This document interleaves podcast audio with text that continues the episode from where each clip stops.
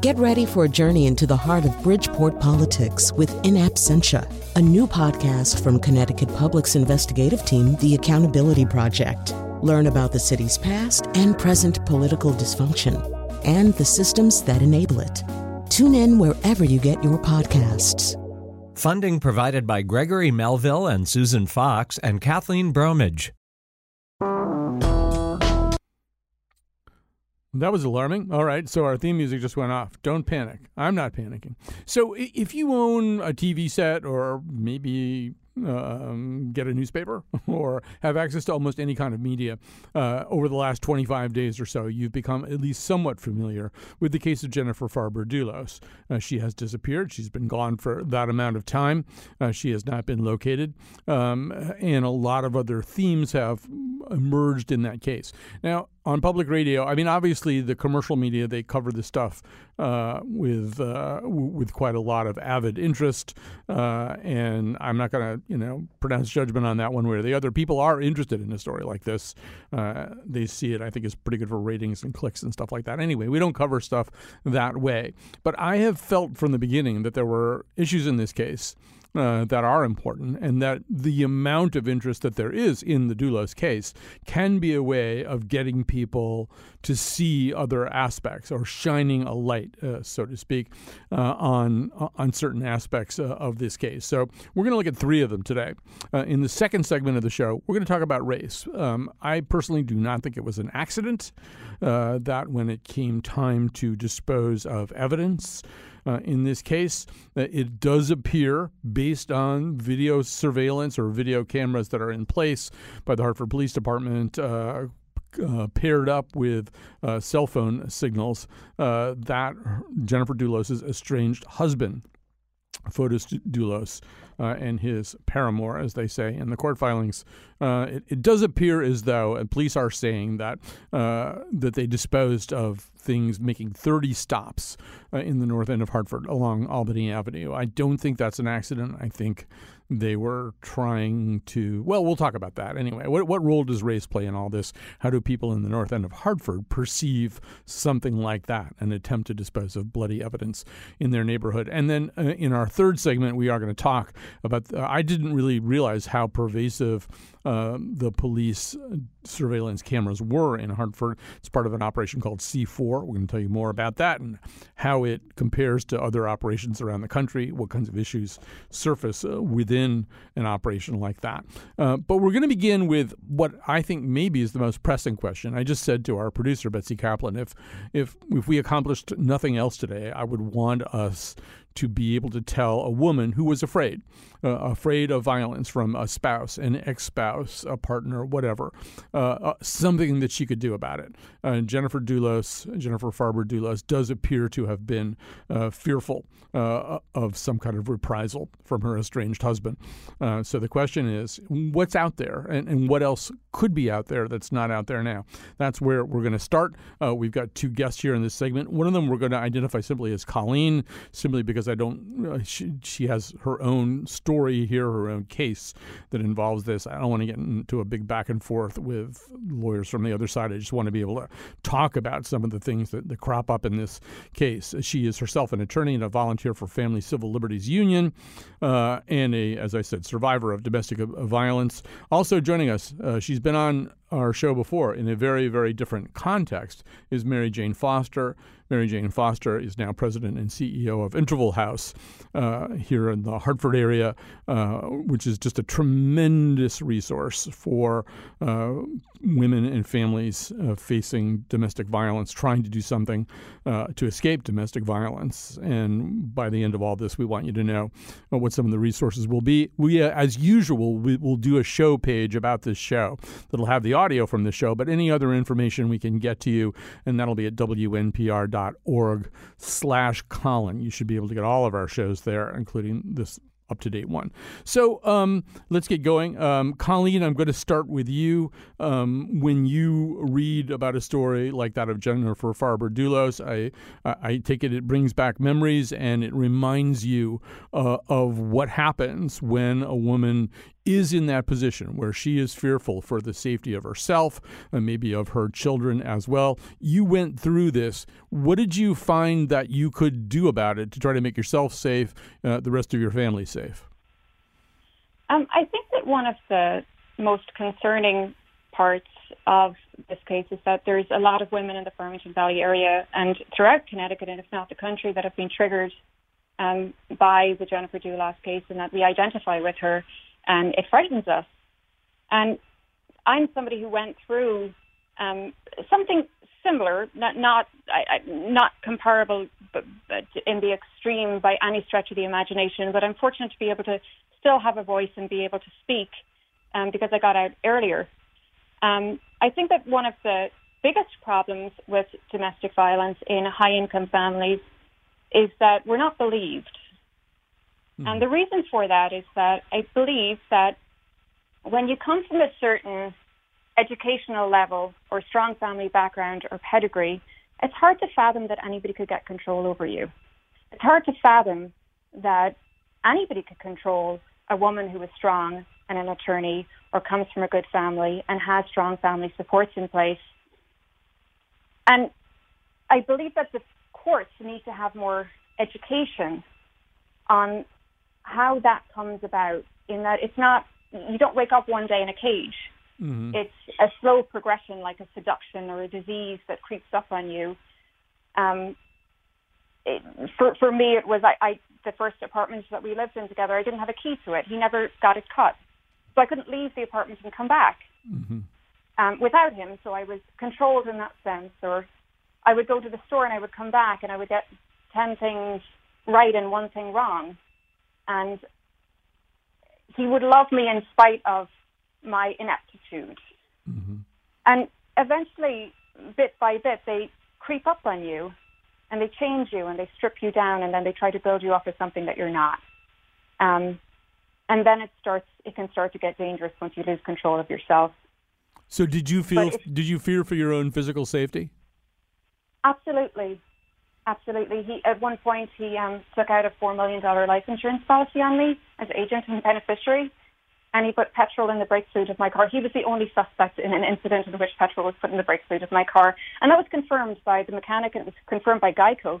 The insurance company paid for the repairs on that, and because it was confirmed. But even then, when the police came knocking on my door, and great crimes were called, I said, no, there, there must be some other explanation because you want to you want to believe that this couldn't happen. Mm-hmm. Um, and and part of it, part of it is is, and I hate you. You people believe in what they see from the outside. They see you. You're you look a certain way. You're successful in your life. You have the nice house. You've got the good-looking husband. Um, everything is a success. People look at you and you don't want to shatter their dreams, and you don't want to admit that your life is a lie.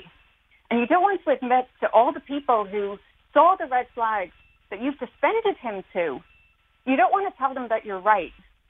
And if you have a child, as I did, you, you don't want to leave and have your child in a broken family because you still have hope that things are going to get better. Mm-hmm.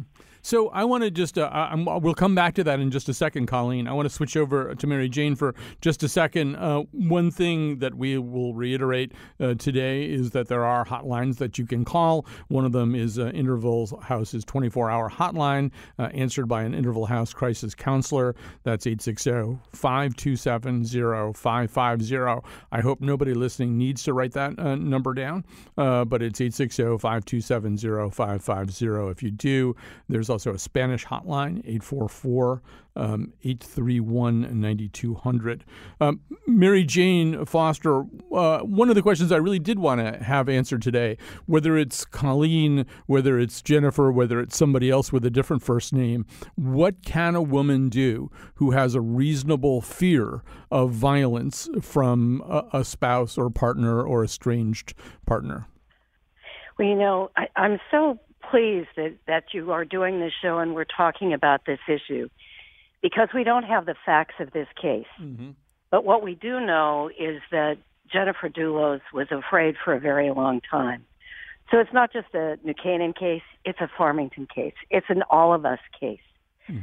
Uh, this was a woman who was absolutely terrified, and for whatever reason, did not understand or didn't know that there was a hotline to um, an agency filled with advocates who could help her understand what she was facing, help her plan for her own safety, help her plan to leave if that's what she wanted to do, help her advocate and navigate uh, the court system. And so my my heart breaks that Interval House in Hartford, um, which covers Hartford and the surrounding 23 towns, including Farmington, was not there for her. Mm-hmm. Whether she didn't know about us or um, she was afraid to call us um, doesn't really matter. Our job, given the facts of this case, is to get out into the communities and make sure that women understand there are resources, they are confidential, they are free, and they are 24 7, 365 days a year. You know, uh, and that's the most important takeaway for me about this case. I think I think it is too. Uh, I will also mention the Connecticut Domestic uh, Violence Hotline in just a second too. There's uh, multiple sources. Although, Colleen, back to your point, it sounds as though to me as though you're saying that when these things happen by degrees, uh, and, and, when some uh, of the uh, manipulation is is psychological, um, that the person who's in danger, the person who's imperiled, the person who's going through this, may be the last person to understand how dangerous it is, because part of the abuse cycle is to kind of confuse you uh, about what kind of situation you're in absolutely. There's there's a lot of gaslighting in place, and it's other people can see it sooner than you can. I remember one of my friends had said, "Your friends aren't important to him." Because he would shortchange them when we were out at restaurants. The guy had $13 million in his bank account, but he was shortchanging people. He was isolating people. He was taking over my phone. Um, and and uh, you, you don't see it. Everybody else sees it around you. And even looking back, I can't understand how I didn't see it.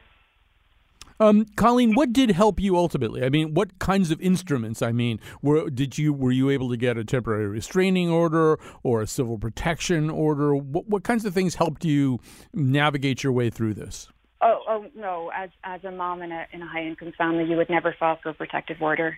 Um, but what did help me was Interval House West used to have a presence in Simsbury. There was a wonderful woman called Shanti Rao there, and my son also had a nanny, Wendy Firstand, who um, helped me get out. She was instrumental. I never would have would have would have survived the, this without it. But I think what was worse was that when I went to court, um, I initially served him with separation papers to go down to New York, hoping to file for divorce there. Because if you file for a protective order, you're going to have the effects of narcissistic rage coming after you. So you want to leave hope to get narcissistic charm on your way out. I just didn't do it right, and he filed for divorce a week after I filed for separation to keep me in the state. And he used the courts to abuse me by proxy. Um, it was I, I, the courts was harder to deal with than the violence itself. You, you you think you're going somewhere for, for help, but they're they're not helping you. Um, he he had control of the finances, so he had four attorneys on one side of the room, all yelling at me at the same time, and I would have one underfunded attorney and the other side giving me limited representation until I couldn't afford her anymore and I had to go self-represented in a deeply personal, highly emotional matter where you lose objectivity. So, you know, uh, Mary Jane Foster, she's making uh, a number of interesting points here, but one of them is uh, obviously if you're in a situation where you're fearful, where you're either receiving abuse or feel that you're about to receive uh, physical violence, uh, the smart thing to do is leave. But Mary Jane Foster, that's also in some ways the most dangerous thing you can do. It's a provocative I, thing. It's not in some ways. It, in, it is, by every statistic, the most dangerous time in a battered woman's life is when she leaves, which is why safety planning is so imperative. And sometimes the safest thing to do for the moment is to stay. Mm-hmm. And and figure out how how your planning is going to take place. I'm also a family law attorney, and I will tell you, uh, which I try to explain to people, that when we have victims of domestic violence come to court, it's not like they they've had that experience before. So it's not only safety planning and the hotline services, but the advocacy that we have in the courts, We are experienced in navigating the system, in helping victims get through to understand whether it's a restraining order or a protective order, which courts, how, how to how to do all of this. My advocates, the Interval House advocates, are not lawyers, but we are advocates. We are always there for the victim. And we know the system, we know the people who populate the system, and we can help keep a woman safe and get her to the place where she needs to be because that's what we do. Right. That is the work that we do. I think that's an important thing to stress, Mary Jane. So let's uh, say it again a different way. I mean, I, I was involved with Interval House uh, in terms of some fundraising and stuff years and years ago. I don't know how much things have changed. Uh, my information well, is way out of date. Yeah, I'd be happy to do that. First of all, but that, that is a real offer. But um, uh, at the time, there was were, there were safe houses. There was a place that somebody could go, and people didn't know the location. I assume that's still the case. That that is the case, but a safe house um, is really and to go to Colleen's point, once you have been alienated from your family and all of your friends, as well as your resources, your job, your money, and so forth, that's that's what a safe house is for. Very often, most often, our victims have a resource. There is someone that they can go to where they can stay. Mm-hmm. So you don't have to be in the safe house to get our services. Oh yeah. You don't have to leave to get our services. We have all of those things available. We meet victims where they are. Right. And so, uh, Colleen, uh, you know, this is, uh, I think, also very on point for your experience when I first started reading about this case, and I, I, can't say that I've followed every jot and tittle of the Dulos case, but uh, I probably, like a lot of other people, thought, well, why didn't Jennifer Farber get away, go go someplace where this man couldn't hurt her? But then it occurred to me, well, no, this is some kind of protracted case, uh, a custody case. This was a woman who was trying to live her life in a very uncomfortable, difficult, and and and fear-inspiring situation. But there's probably a limit to how long you can disappear, particularly if you're uh, trying to figure out uh, what's going to happen with the custody of your children. Right. So she she moved down to New Canaan, which was a very smart move because you can't leave the state and file in New York because she would have had to file um, to get residency there first. Um, but then when she went to the court and said that he was abusive, he turned right back around and said she's abusive too, and the courts throw up their hands in the air and they don't know who to believe, and the attorneys are at each other, they're agitating conflict. Um, I don't know why they're agitating conflict, but there's a lot of people earning a lot of money, and there's a lot of mothers that I know, 73 in the Farmington Valley area, who have gone to court, reported domestic violence, and lost custody of their children because they're accused of being um, not fostering and encouraging the relationship with the other parent. Um, and I don't know what track Jennifer Dulos was on, but she was fortunate in that the one dynamic of domestic violence that she had overcome was that usually the coercively controlling man, and I don't know if Fotis Dulos was coercively controlling. I'm presuming based upon the media that I've read. I don't know the guy personally. Um, we'd like to give everybody a presumption of innocence. Um, but if he was a coercively controlling man, he managed to not control the finances because she had family money. And she had outgunned him in the custody proceedings. So the level of force that is normally levied against a mom was now levied against an abuser. And I think that that's what makes this case very different because if you shoot water at a snake enough, it's going to turn around and bite you.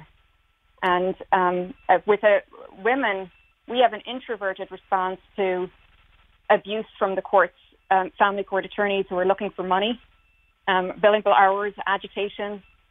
Um, and oftentimes a, a mom will have PTSD or a nervous breakdown or curl up and die. There's been suicides in the Farmington Valley area. There's been children who have died in the middle of these custody disputes.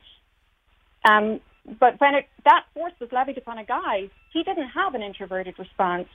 He his survival instincts kick in. He's losing his home, he's losing his business, he's losing his house, and he may have done the unthinkable. I'm not. I'm, I'm not saying that that is forgivable in any sense. I do not condone violence in any way, shape, or form. But just like when we look at school shooters, we look at the factors, the conditions that created the school shooter of the, the, the guns and the mental health or the bullying or the gaming or whatever it might be.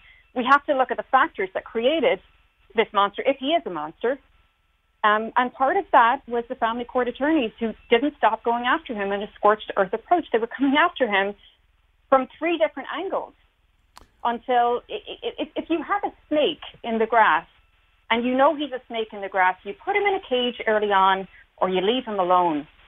If you come after him and come after him and come after him and he's an already bad guy, you're going to have a foreseeable outcome. All right, so um, before we run out of time here, and, and obviously we could have done an entire show on this topic, and there's so much information to get out. First of all, I want to give out also the Connecticut Domestic Violence Hotline. Uh, you can be immediately connected with services in your area by calling the toll free number.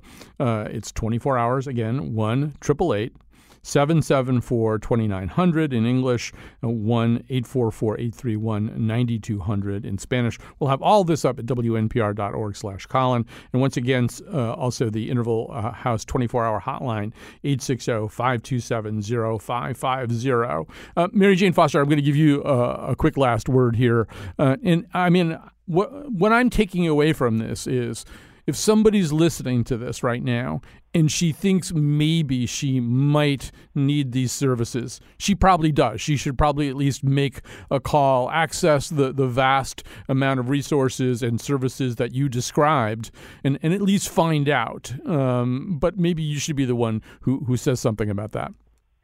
Well, there there is it's it's not ne- it's not necessarily easy for a victim to make a call. Mm-hmm. But if you can make a call and you can reach out to the hotline, and again, it's eight six zero five two seven zero five five zero. You can talk through your circumstances to one of our advocates. You can, you know, get get a check on what your current reality is.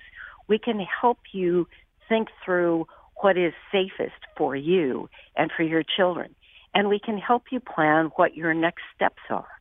And we will be there for you wherever you are and for however long it takes to get you through um, to your safer, better life. We are there. And if I could, if I could wave a wand and do anything, it would be to raise awareness of the resources that are out there and understand that if you are a victim or you you're not sure you're a victim, but you want to find out more about this, we are here for you. We will always believe you. All right. We will be there for you. That's an important point to make, uh, Mary Jane Foster and Interval House. You guys do great work. Colleen, thank you so much for uh, sharing your own story and what you've learned uh, from other people. We'll take a break. I do think that there's a racial component to some of the behavior exhibited in this case, the way uh, what appears to be evidence appears to have been dumped uh, in a mostly black neighborhood in Hartford. Let's talk about that after this.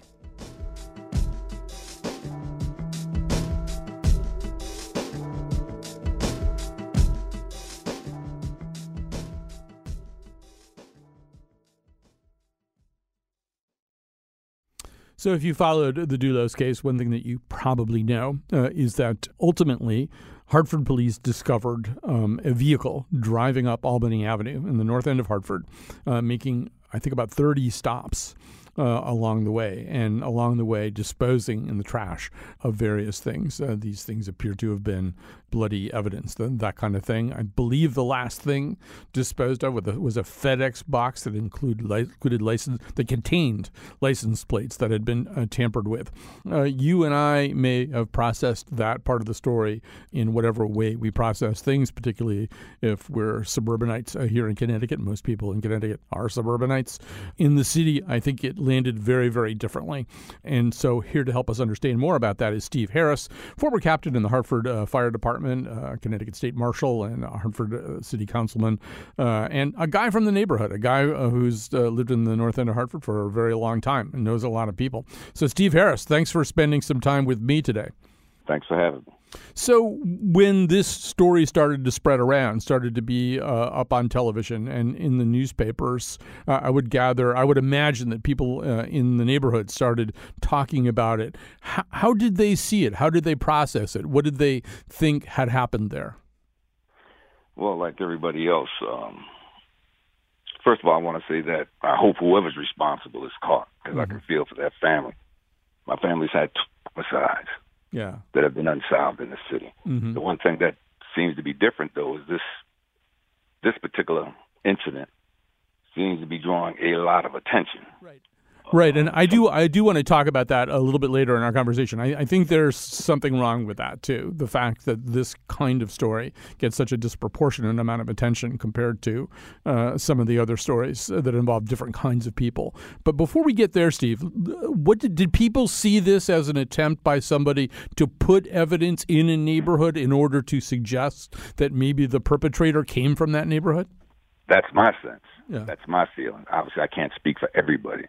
But that's when I saw that, you know, and I heard that, it just became, for me, just another instance of somebody doing something wrong and trying to lay the blame on those of us that live in North Hartford or shift the focus of attention to North Hartford. Right. I mean, I mean, I think there are a number of, way, of, of, ways to interpret this. I mean, all of this is based on so far police allegations. We don't have firm sworn testimony about all this, but let's assume that it happened pretty much the way that it's unfolded in the press. My initial thought was this: this is maybe a person who has such uh, arrogance or maybe disdain for people who are not like him that he feels he can just go stick, you know, uh, bad, ugly, nasty evidence uh, in in somebody else's neighborhood. Maybe he feels also this is a neighborhood that people don't watch over or care about the way that they do in fancy West Hartford and Farmington neighborhoods. I kind of d- missed the idea initially that, as was the case in the famous Charles Stuart case in Boston, he mm-hmm. might be trying to point police at a very different kind of perpetrator. But I, I, gather that's what you and maybe some of the people that you talk to do believe. Oh, absolutely. And things like that put men like me in danger because we become suspects. And once you become a, a suspect, sometimes you're treated differently, you're approached differently. And look, I'm not naive. I've been around long enough to know that North Hartford has a negative image because most of the images you see about North Hartford uh, positive. But I just want to you know, understand and say that folks in North Hartford are no different than folks anyplace else. We want clean, safe streets and good schools.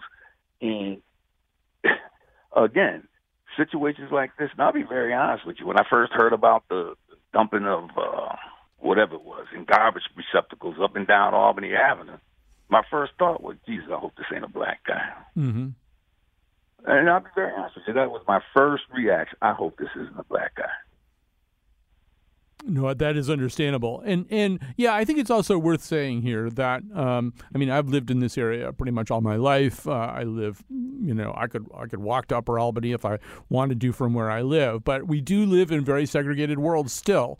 There's a lot of people who maybe they'll go to a Yard Goats game, which is you know uh, uh, uh way up up on the far end uh, of that neighborhood, but they they, mm-hmm. they don't they haven't been to Scott's Bakery or whatever. They, they they don't know that neighborhood, and when something like like this happens, I think one thing that you may be saying, Steve, is it also drives home that perception that there's something wrong with that neighborhood and that people who don't live there shouldn't go there.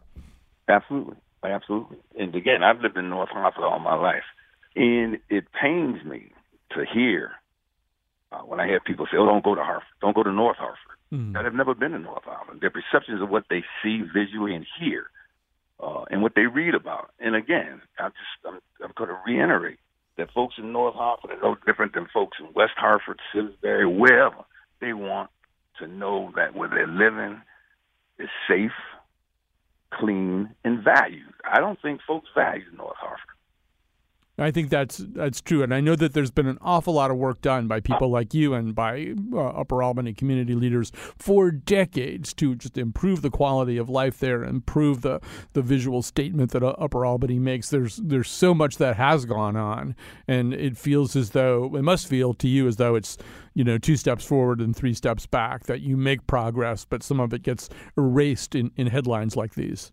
No, absolutely, absolutely, and it's it gets frustrating it gets frustrating. But you know, we, we just have to continue to try to make it better. Mm-hmm. And you know, again, some of the things that that happen, obviously, uh, we we we we have to take ownership for. But that's a small percentage of things that happen. The good things that happen, you hardly ever hear about in North Hartford. We just had four young uh, black high school students win a a national uh, uh, uh, contest, a Facebook contest with an app. You know, I mean, just mm-hmm. you, you don't hear about those good things, and and again, it's frustrating that somebody who has perpetrated this heinous act felt that it would be safe for them to come down the street in North Hartford and deposit their whatever in hopes that that would lead the authorities to believe that somebody in North Hartford, because that's all that that will be up and down North, Albany Avenue, folks that live in North Hartford, mm-hmm. was dumping that evidence, and that just that enrages me, because again, just like that Stuart case in Boston, when that man professed that it was a black man that that did those things that murdered his wife, it wasn't a black man in a ten mile radius that was safe that night on the street. Mm-hmm. So that you know, bothers me. One thing you, Steve, that you alluded to earlier in our conversation, and I think it's also another thing, is something that has bothered me for years, is that you know, a different level of importance does seem to be assigned to crimes in which an affluent uh, white person or affluent white family, uh, uh the, when they're the victims, uh, that obviously, uh, in fact, black people are victims of homicide at a disproportionate rate. They're about 50% of homicide victims in America, the 13% of the population. But for the most part, it's almost as though people feel it, though, that there's in, in the back of their minds, they may never say it this way, but they they almost feel that there's an uh, expected or acceptable level of violence in urban neighborhoods that they don't have to really view as tragic quite the same way they view the tragedies of, of people more like themselves. Well, you know, in, in Colin, uh, uh, that's how I feel. Mm-hmm. And again, you know, I belong to a family that's had two unsolved homicides, mm-hmm. and I don't, I don't recall this this amount of attention that was paid by uh, Hartford PD or other you know law enforcement authorities in regards to the investigation of the two homicides that took place in my my my family. So when we talk about justice being blind, uh, I, you know, again, that's that's where you live and what your stature is. In in my my mind, and many folks that live in in, in cities in urban areas like like like Hartford, believe that where you come from and who you are will determine the kind of care, treatment that you'll receive. I think a lot of that's driven by, by the both the pre, with the way the press covers stuff and also the way the public processes that. The public just seems a lot more mm-hmm. interested, and, and that that's a problem. That's something where we need to kind of look in the mirror and and talk uh, to ourselves about it. Um, last thing I want to ask you about because it'll segue into what we're talking about. Obviously, one of the keys to unlocking uh, this uh, was the fact that there is something called C4. There's a, a command center in Hartford with a tremendous array of not only video equipment but data processing equipment that allows them to interpret that video and and and create more information out of the video. I would uh, well, I'm just as a community leader, as somebody who's been a leader up there. Um, how are you feeling about that? That's a double-edged sword for me. I mean, I understand that, uh, for instance, in this particular case, it has kind of disproven what my worst fear was. Mm-hmm. Uh, but on a you know, on the other side of that, it concerns me that there's this constant sense of being watched. There's this constant sense of uh, somebody's waiting for you to do something wrong. Again, I, you know, I, I see the good in it, but I also see uh, uh, what I consider maybe the bad in it. That that we've gotten to this point where I almost feel like, which, which, which it, it's almost like an an electronic occupying force that has us under constant surveillance. But again, like I said, on the good side, it, it, it, it my fear uh, in this particular case uh, that it wasn't some black guy. Right. I think double edged sword is a good way to put it. Steve Harris, thank you so much for spending time with me today. Let's talk again under happier circumstances and about a more positive topic. Thank you uh, for now. We're going to take a break. We are going to uh, spend the last bit of our show talking about what Steve was just talking about, talking uh, about uh, the really rather startling amount of highly sophisticated equipment that Hartford now is able to use in order to quote unquote patrol its streets, but not using a car or a man on foot.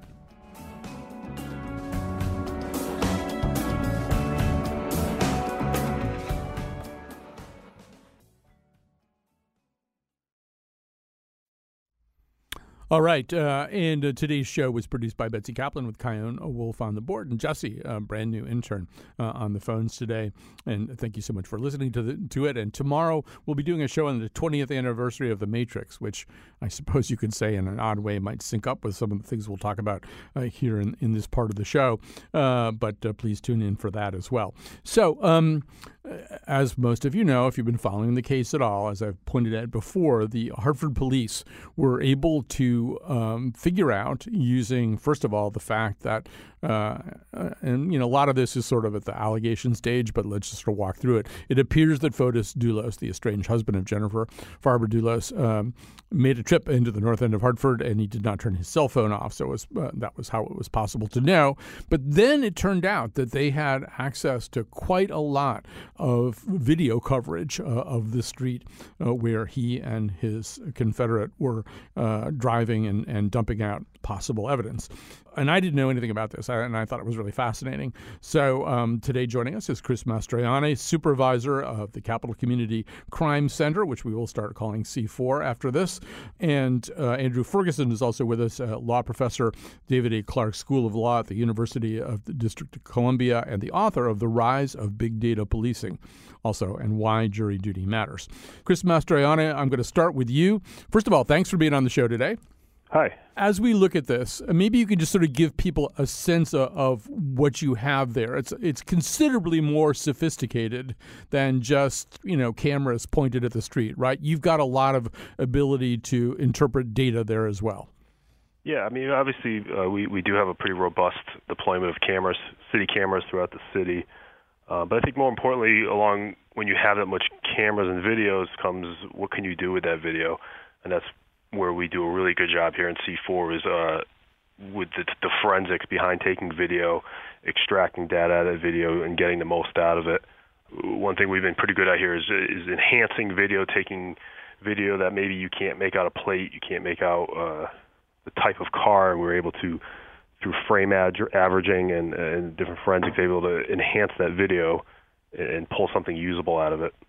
Um, I also uh, was watching one video about your uh, about your program, and th- there were other times where there was at least one other instance that was described where, in fact, yes, the the HPD cameras, the C4 cameras, couldn't make out a license plate on a car, but it could, in fact, figure out that there was a bus, I think maybe right behind the car, and that the bus also had cameras. And by just building a chain that way, g- finding the bus, finding its camera, you were able to find a license plate. Yeah, using some of our ma- uh, mapping capabilities, we're able to see city vehicles throughout the city that are equipped with GPSs. And anytime we have a crime, oftentimes that will be something we look at. Is, is there a bus that happened to pass by uh, right at the time that crime happened? And we have a really good uh, relationship with CT Transit, and we're able to pull that video and get footage that maybe we've never got before. Now, do you also? I, I read a little bit more about the the program uh, interviews that have been given, even in, to like security industry blogs. Um, at least at sometimes you've had also the ability to uh, track heat signatures of bodies. Do, are you still able to do that? Uh, we do have some analytics we can put to our video. Mm. I wouldn't call it a tracking, um, but if we have some quality of life issues or, or, or traffic issues in the city, um, using that analytics software, yes, we could see um, maybe if you took an intersection, how many people are crossing the road as opposed to other parts. Do we need to put a new crosswalk there? Do we need to put a cop there? It's actually something we used with the uh, Yard Goat Stadium. We could see how many people were dwelling at certain sidewalks trying to cross, and we ended up deploying additional police officers to those areas to help with that. But I would also gather that, let's say that you have a suspected drug operation. If a heat map shows you that in a 24 hour period, 300 people went to the same door, that's going to tell you something too. Right, same concept. Um, just taking it from the street and adding it to uh, uh, maybe a house that we've been receiving several complaints from the community of drug sales. Um, again, pushing analytics to that video, being able to extract data, usable data, and information out of it. Like you said, the, I think the, the example you saw um, on the internet was the 300 people going in a, into a door in 24 hours. Yes, I did. Uh, which is a pretty good indication that something's going on in that house. Um, and it actually alleviates having to put a cop on the street uh, with a pair of binoculars conducting that surveillance. Well, okay, I want to add to the conversation. As I said before, we're talking to Chris Mastriani, supervisor of the Capital Community Crime Center, the Hartford Police Department. Andrew Ferguson's joining us now. Uh, his uh, he's a law professor. His book is The Rise of Big Data Policing. Uh, and so, as you're listening to this conversation, you're not uh, hearing, I don't think, Andrew Ferguson, anything you haven't heard before. Uh, and police uh, are very cognizant of what usually what the Fourth Amendment says. So the Fourth Amendment protects us against uh, unreasonable uh, search and seizure.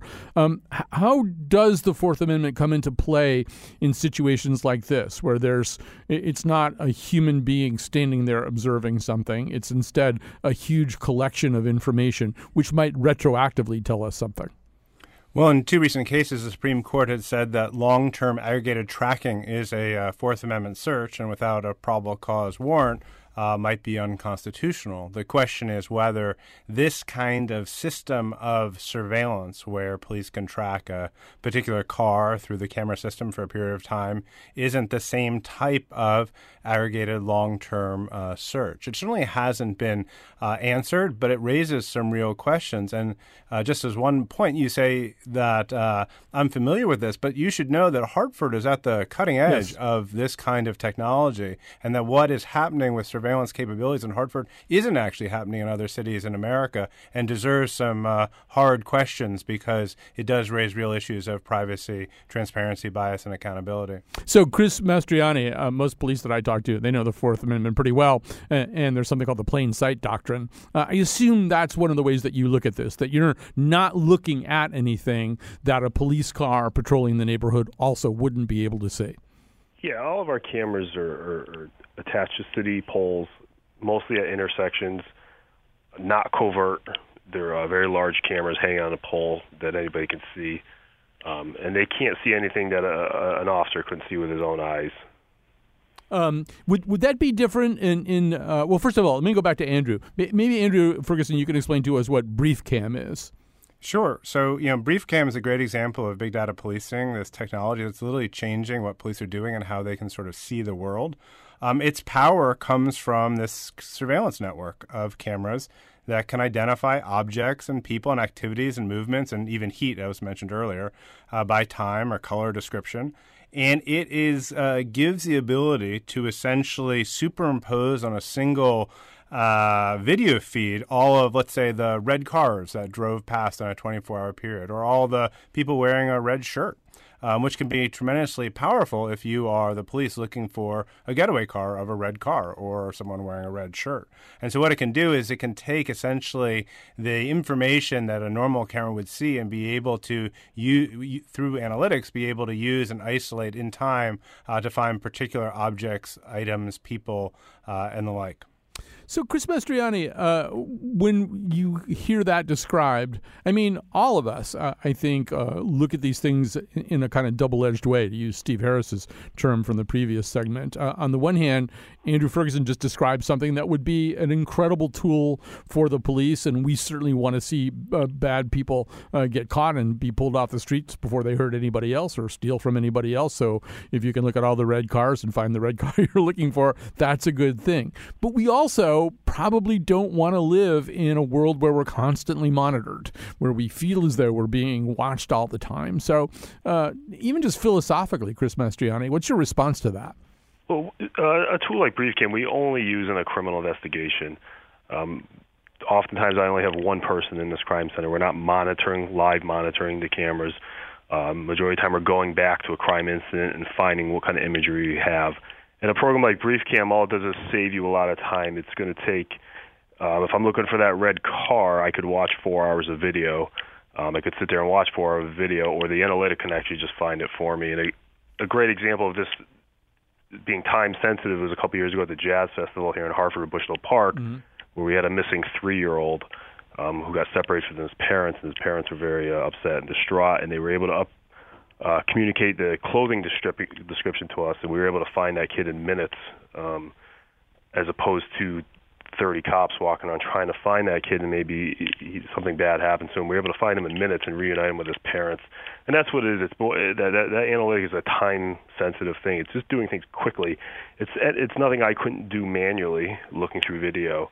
Um, it's just doing it much quicker. And, and I'd also like to mention too, a lot of the video in the city is not police video. I know we're concentrating on uh, mm-hmm. city cameras. I mean, uh, in this, the case of the Fotis in New Canaan, uh, he goes on Albany Ave. There's tons of cameras in the city on gas stations, banks, uh, supermarkets. People have Nest cameras, door ring door. It, it's there's everyone's got cameras on their houses, and the, the community has it been very. Co- they've been very cooperative with helping in crime investigations and giving their video up. Um, so it's I, don't I want to stray away like we have yes. we don't have a million cameras in the city on every corner watching everybody. There's a lot of video um, where now everybody's going to Best Buy and buying a camera, and every bank and grocery store and gas station all have cameras looking out.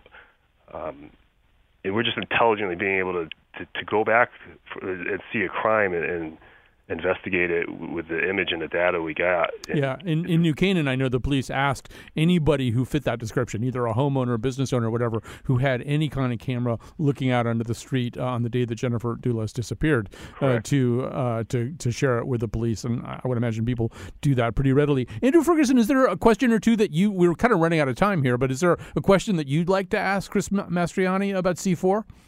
Well, first, I w- I don't think we should minimize the change that's happening with this technology in terms of uh, the ability to see. It's not just a, a quick, uh, you know, efficiency thing. In order to find that three-year-old, which is a wonderful story, you had to be able to monitor all the other people in that area. And the fact that there are uh, cameras going up in cam- in uh, gas stations and the like is also going to be used by police who in BriefCam advertises that they're going to uh, use those cameras to do this sort of larger surveillance net. And I think that's a change that we should be having a conversation about. Uh, I don't know what sort of democratic over uh, accountability has happened. I don't know how much the city council is involved. I don't know what the accountability me- uh, mechanisms are or the policies are. But this is a huge change in personal freedom and security that we should be having a large conversation about. It can be good, it can be bad. I don't know which way it will turn out, but we should definitely be having a conversation uh, with a lot of public accountability as we go forward because Hartford's at the center of it, uh, and we need to uh, see how this uh, plays out before we adopt it in other cities. Um, so maybe Chris, you could say a little bit about that. I don't know to, to what degree either Hartford City Council or Mayor Bronin or anybody else uh, has concerns about this or is in dialogue with the police department about it. No, I, I don't think anybody disagrees that there should be accountability and you know we have that accountability through surveillance policies and procedures and, and supervision. I don't think anybody would argue that.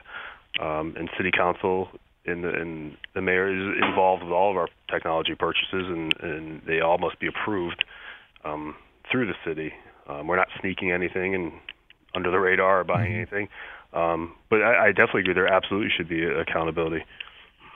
Um, I guess the other thing that uh, is in, well, there's so many things about this that are intriguing, but Andrew Ferguson, one of the things now that C4 and, and any police departments that are beginning to in, embrace this technology also allows you to do is to time travel, right? You can, you're not just stuck basically looking at the stuff that's in front of you right now. You can look back in time to see what happened police are given a time machine to literally go back and have a surveillance capability they've never had before. Um, it is a game changer for policing, for good or bad, uh, and it is going to change, you know, uh, how people uh, sort of go about the streets. I mean, one of the the consequences, even talking about the concert, is you know their First Amendment issues as well as Fourth Amendment issues about you know their protests in Hartford, the Women's March, their protests against police brutality. All those are under cameras now, and all those can be rolled back to see uh, you know who you know right now. BriefCam, uh, even though they advertise they could do facial recognition, I don't think there is facial recognition uh, at issue at Hartford, but they could, and that's the point. If you look at all their uh, their advertising, they say they can. Uh, but those are changes in terms of like like the fact that we are being monitored in public in, in ways that we just haven't been in prior uh, iterations of our uh, our lives. All right, it's going to involve a lot more conversations, conversations like the one we're just having now. I wish we had more time for this conversation. I think it's also going to involve a lot of work by the Supreme Court ultimately to to decide which parts of this are sufficiently effective and useful and not abridging of our freedoms uh, to warrant their being kept in place. Maybe not all of it will be. So, thanks to Chris uh, Mastriani from the Hartford Police Department for a very thoughtful uh, set of answers, and also thanks to Andrew Ferguson, uh, law professor at the University of the District of Columbia and the author of The Rise of Big Data Policing. Thanks to Betsy Kaplan for putting together this show, too. Thanks to you for listening, because these kinds of shows it's sort of we, we do things a little bit differently in public radio. I hope we really raised some issues that were important to you today.